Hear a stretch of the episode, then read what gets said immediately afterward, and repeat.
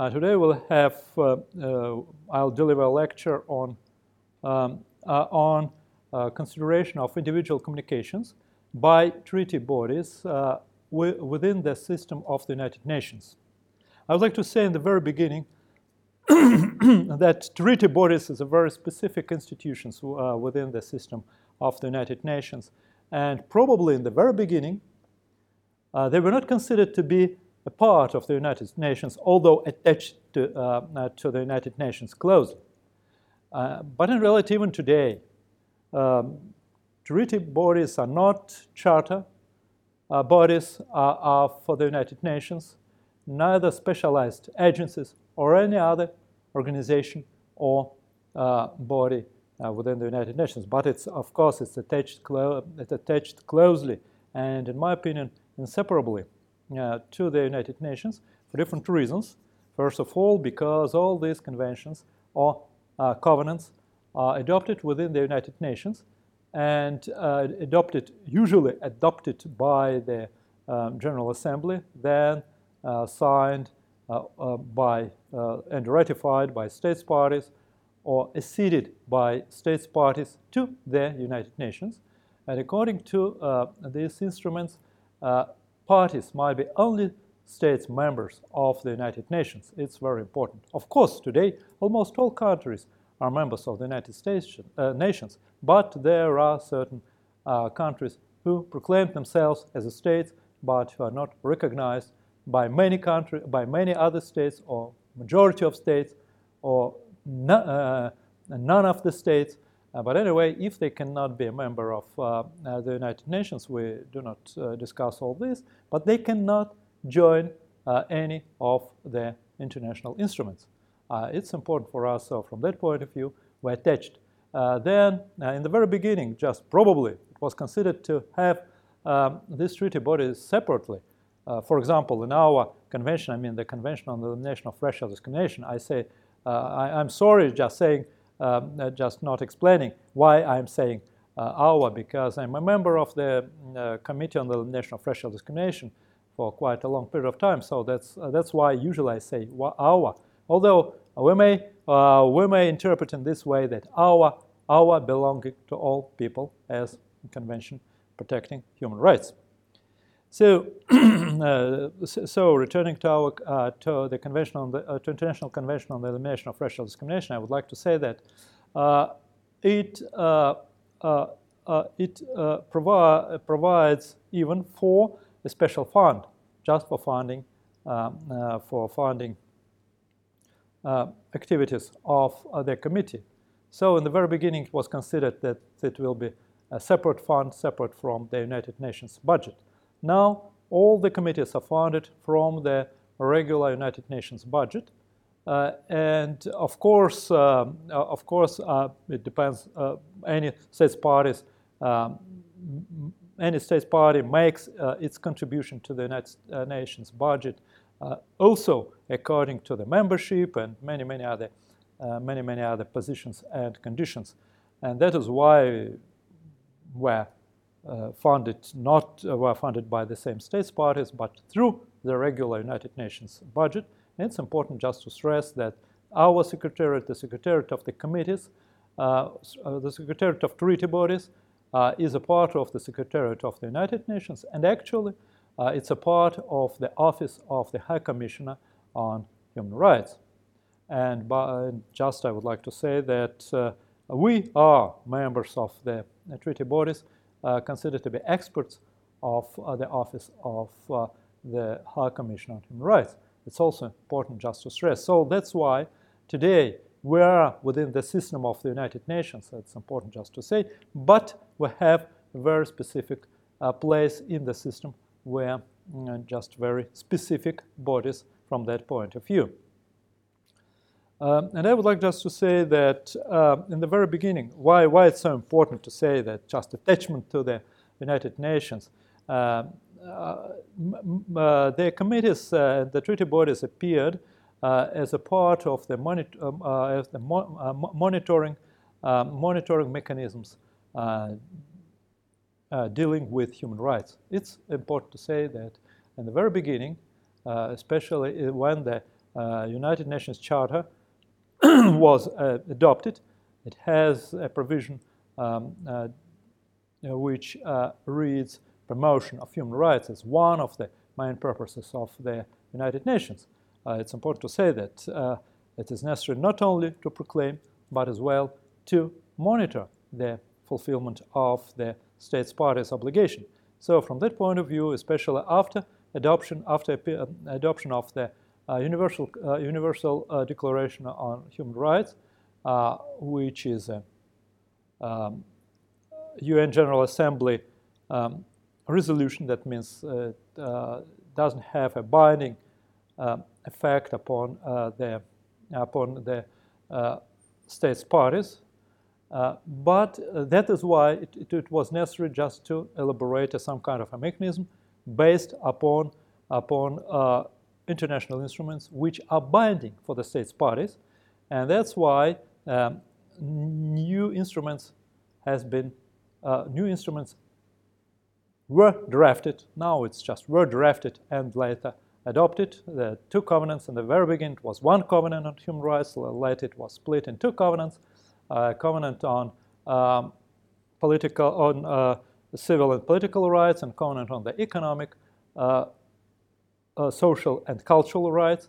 And uh, in parallel, uh, uh, the convention, or International Convention on the Elimination of racial discrimination was drafted and adopted even earlier than, uh, than uh, uh, both of covenants and entered into force also too early uh, in, uh, uh, in 1970, which is also important. And since, since the very beginning, this convention has provisions on the um, committee as a monitoring body, monitor, which is supposed just to follow uh, and they uh, follow the fulfillment uh, fulfillment of the conventional provisions by the by the states parties. Um, Uh, the monitoring mechanism uh, mechanism dated back to the ECOSOC resolution of uh, 1956, which presupposed that a group of experts should be set up uh, to consider uh, states parties uh, reports. But there is no any conventional basis or treaty basis under this decision, so that's why it was very beginning, which later and later this idea was converted into the uh, committee on the elimination of uh, the committee on the economic, social, and cultural rights. But I'll say about this a little bit later. Uh, so uh, this treaty, uh, these new instruments made a solid basis, legal basis for appearance of such treaty bodies, and it's, it's important just to stress. Uh, so, but it's important to say that since the very beginning, uh, the main idea was a monitoring, and uh, as the main the main mechanism to monitor the human rights promotion in certain countries is just uh, to review uh, periodic reports of the states parties. Uh, the idea, the idea of the individual communication consideration might be considered as a very um, uh, uh, very unusual in this period of time, at least um, many, uh, at, at, least in the conventional elimination of racial discrimination, it is said that only those states who uh, made special declarations under its Article 14, uh, recognizing the jurisdiction of the committee, are subject to uh, uh are, are subject to have certain individual communications uh, sent by their citizens or any people just considered in the committee. Uh, what about the covenant? it has even an optional, uh, uh, optional uh, protocol to the convention dealing with the consideration of individual communication. So it means, uh, and it meant that states parties should uh, specially uh, join in the beginning, sign and ratify a letter, uh, later accede to this optional protocol just to recognize uh, the right of the, uh, the right of the Committee on Human Rights to consider individual communication. So in any case, the states parties and instruments has some special special mechanism, special actions which should be taken by the state party to give uh, to give uh, the jurisdiction to the uh, to this or that committee. In general, in the 20th century, only three committees had such such a jurisdiction over individual communications. This is just the committee on uh, human rights, the committee on elimination of racial discrimination, and committee on uh, committee against torture. Only them had the right to consider individual, communications. And by the way, uh, these provisions also came, uh, also entered into force uh, in different times. For example, what about the optional protocol to the Covenant on um, Civil and Political Rights? It came into force uh, almost immediately, or along with the uh, with the Covenant itself. And so, since uh, so it was in 1996, and the committee began to work in 1977. Uh, what about the uh, right of the Committee on the Elimination of Racial Discrimination?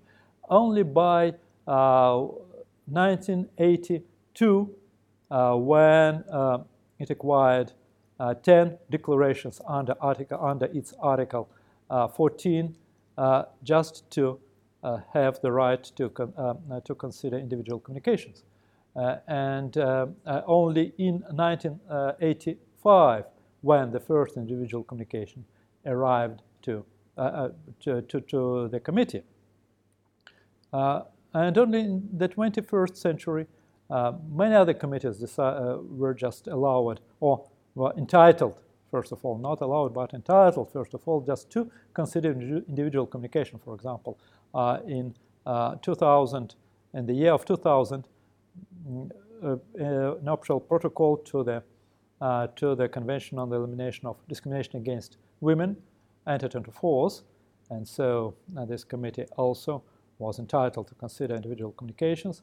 Uh, then uh, optional protocols to uh, the Convention on the Right of a Child also entered into force. optional protocol to the Covenant on Economic, Social, and Cultural Rights it entered into force in 2013. Uh, certain new um, instruments had some special provision, uh, provisions inside it, for example, a, a convention uh, on the enforced disappearance had, um, uh, had an article uh, 30, uh, 31, but states parties also supposed to make special declarations under this article to recognize the jurisdiction of the committee.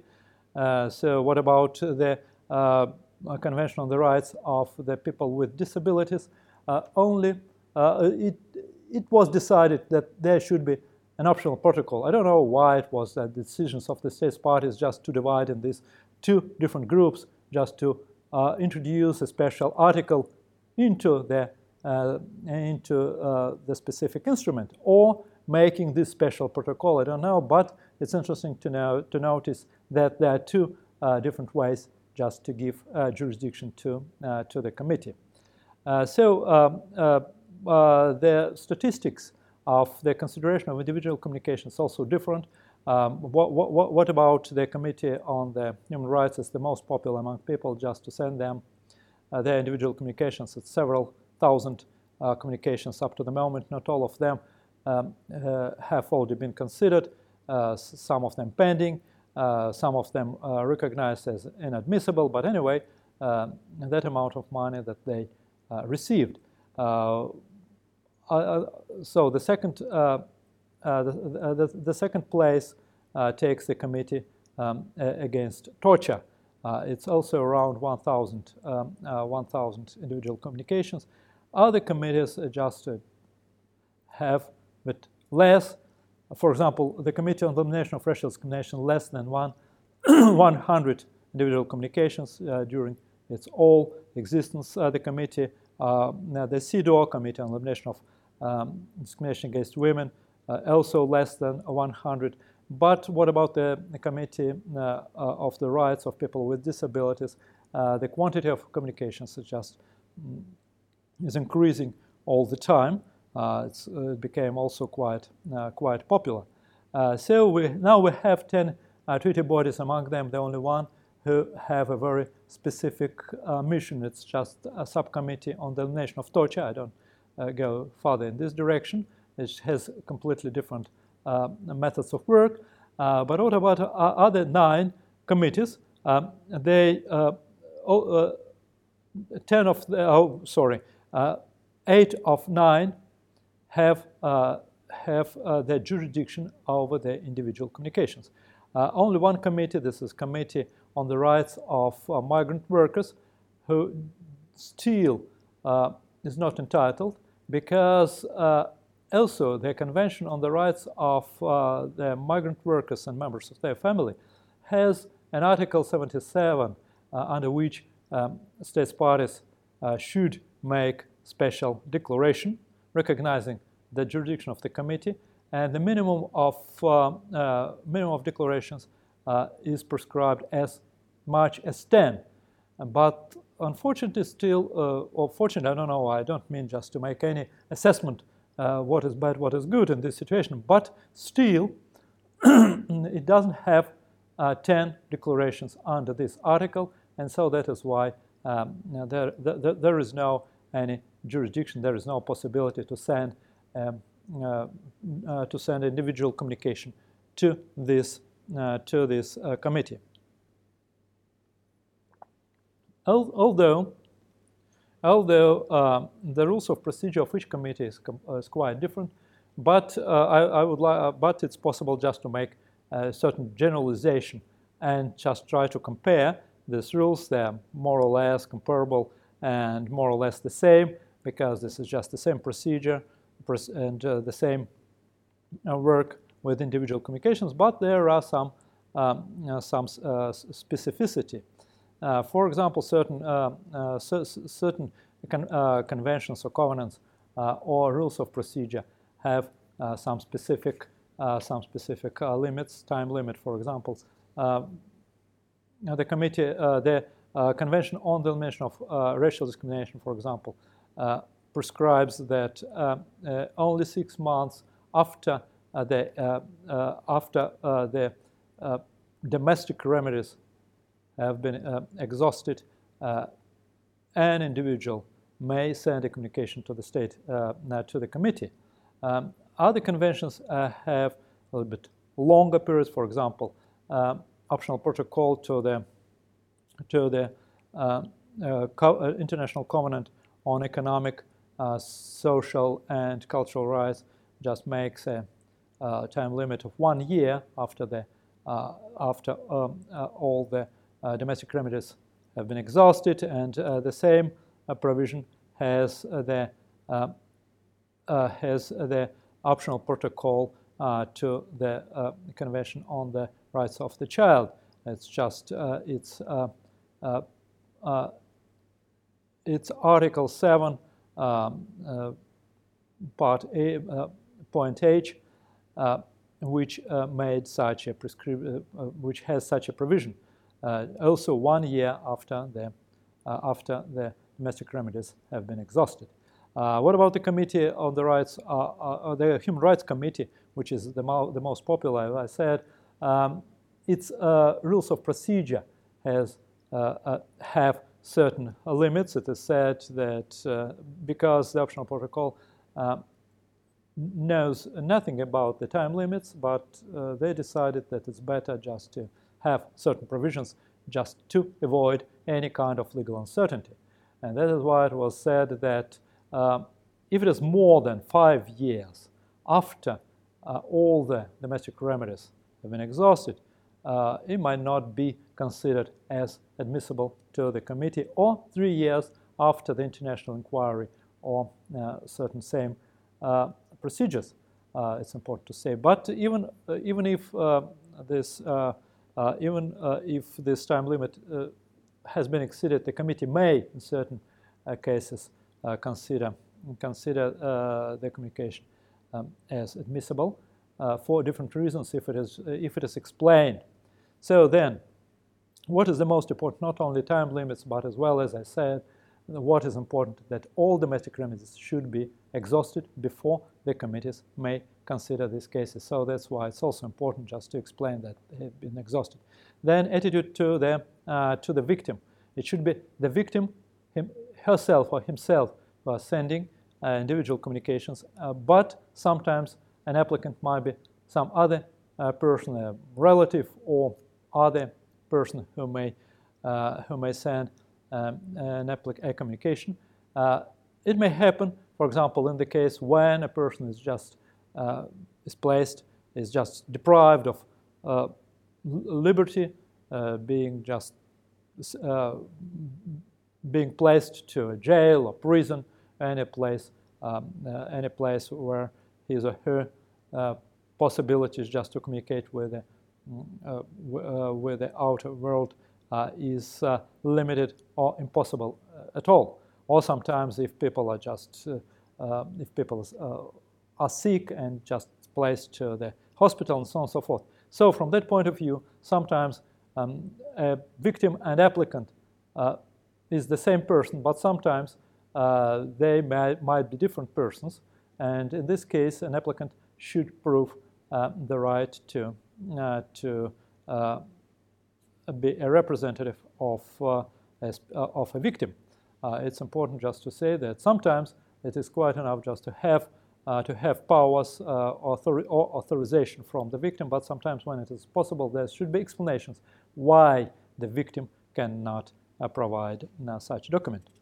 then, as well, in many cases, lawyers involved as a legal counsel, but their and their powers and their authorizations completely different. And I don't mean just to go further in this direction. They're just uh, they're doing completely different uh, work. They're not applicants and they're not authors of uh, their uh, of uh, their communication, and their role is completely different.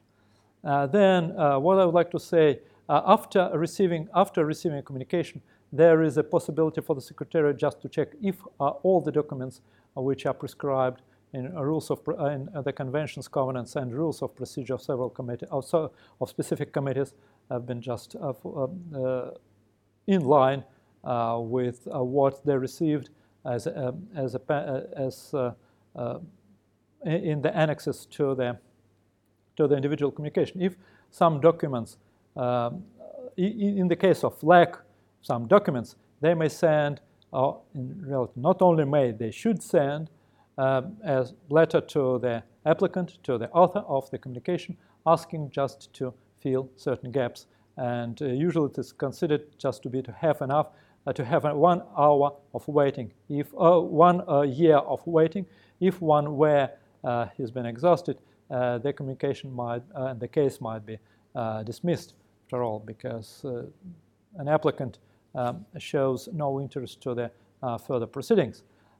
then uh, when everything is okay, just from the formal point of view, it was submitted to the committee, and usually it's just a rapporteur or a special working group on communications who work on it, uh, preparing their um, preparing their opinion, uh, then just present it to the committee. This is the committee who decides the admissibility of the individual communication. The most important, in the first place, is admissibility, and I say there are certain uh, certain uh, limits um, Eh, ratione materiae, eh, ratione, um, eh, ratione temporis, and so on and so forth, ratione personae, which might be, which, which may bring their communication to the admissibility by the committee. But anyway, it should be just explained all this. But even before, the Secretariat sent a communication to the state party involved just to receive their, their reaction and then send back to the, uh, to the author of the communication just to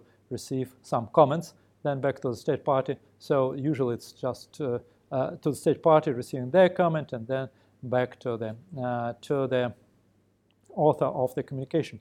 Then it was decided, usually just for the economy of time, for the, um, just for to save the time, uh, it was just in one session, in many cases in one meeting, was decided the admissibility and uh, beginning or decision on the merits. But in any case, there should be a decision on admissibility of uh, the communication, uh, which should precede uh, their decision on merits. Uh, so then, the in the majority of cases, the committees use written procedure. They do not speak to people. In many cases, they just work on the written on the written materials, papers, and so on, so documents that were sent. The committees has no right to assess to assess the interpretation of domestic laws or um, uh, consistency between the Constitution and the domestic laws and so, so forth. Um, the committees uh, do not assess the facts. They consider that all the facts have been assessed and proved in the, uh, in the court's decisions. And so from that point of view, it's uh, also considered to be very important just to have all, this, um, uh, all these preliminary uh, considerations. then what the committees decide if it, it is if if there is any violation of the convention.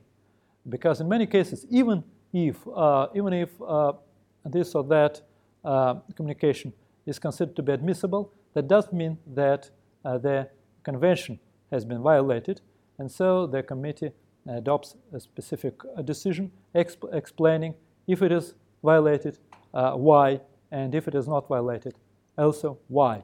Um, but I would like to say that two committees and their rules of procedure has specific provisions dealing with some elements of oral procedure as well, so-called hearings, although these hearings uh, uh, realized or should realize should be realized uh, in uh, uh, in private meetings of the committees. There's two committees, there's a committee against torture and committee on elimination of racial discrimination. But in the majority of cases, they do not use these provisions. Uh, only once the committee against torture in 2012 uh, just uh, organize such hearings because the state party uh, asked them to do so.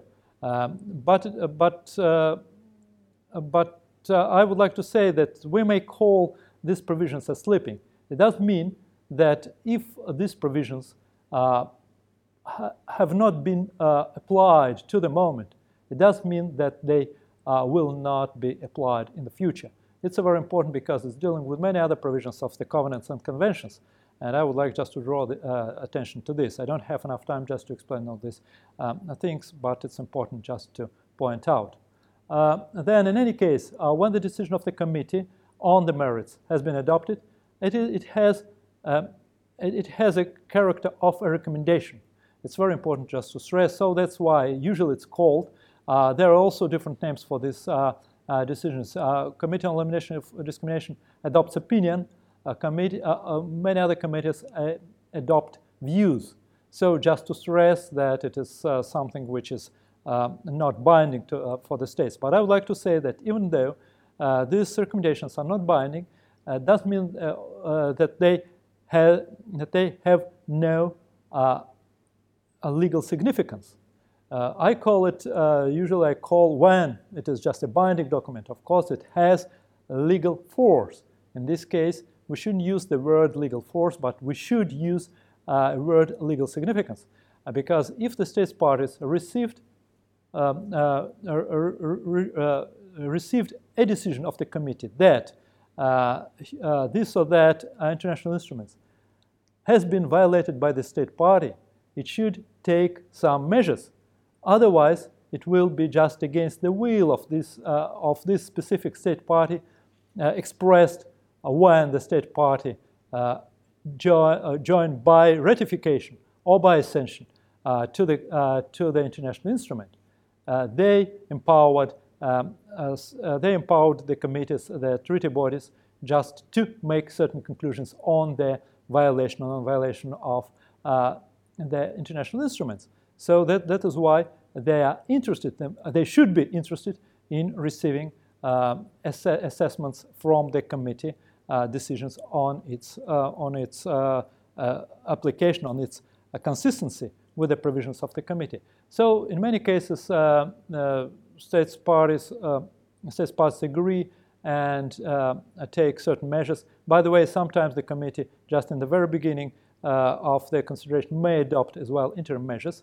and may withdraw inter, inter measures in any, um, at, at, any stage of the proceedings. It's also important just to stress. But when the decision is final, I'd like to say it's completely different from the court procedure. So that's why uh, the decision of the Committee on Merits uh, is final. There is no any possibility um, to appeal against it. And then, but because it, is, it has a, a, character of recommendation, and because in nature, and because, uh, as I said, it's not a court of justice, it's a completely it's monitoring body. But in any case, there is a follow-up procedure which uh, follow all the committees just to monitor the uh, fulfillment of its recommendation, including recommendation on uh, individual communications. Sometimes states parties just fulfill such recommendations. Sometimes they um, a little bit reluctant to, uh, to fulfill them, just to follow these recommendations. That is why there's letters sending them, uh, uh, receiving answers and just uh, continuing monitoring this. Sometimes the uh, uh, certain um, committees may raise issues during, the consider- during their review, examination of the periodic reports as well of the same state parties. But in any way, there is a follow-up procedure, and only when uh, all the measures recommended by this uh, by uh, the, the, this or that committee just to take uh, is, uh, has been uh, taken, the committee may um, close the case saying that's okay.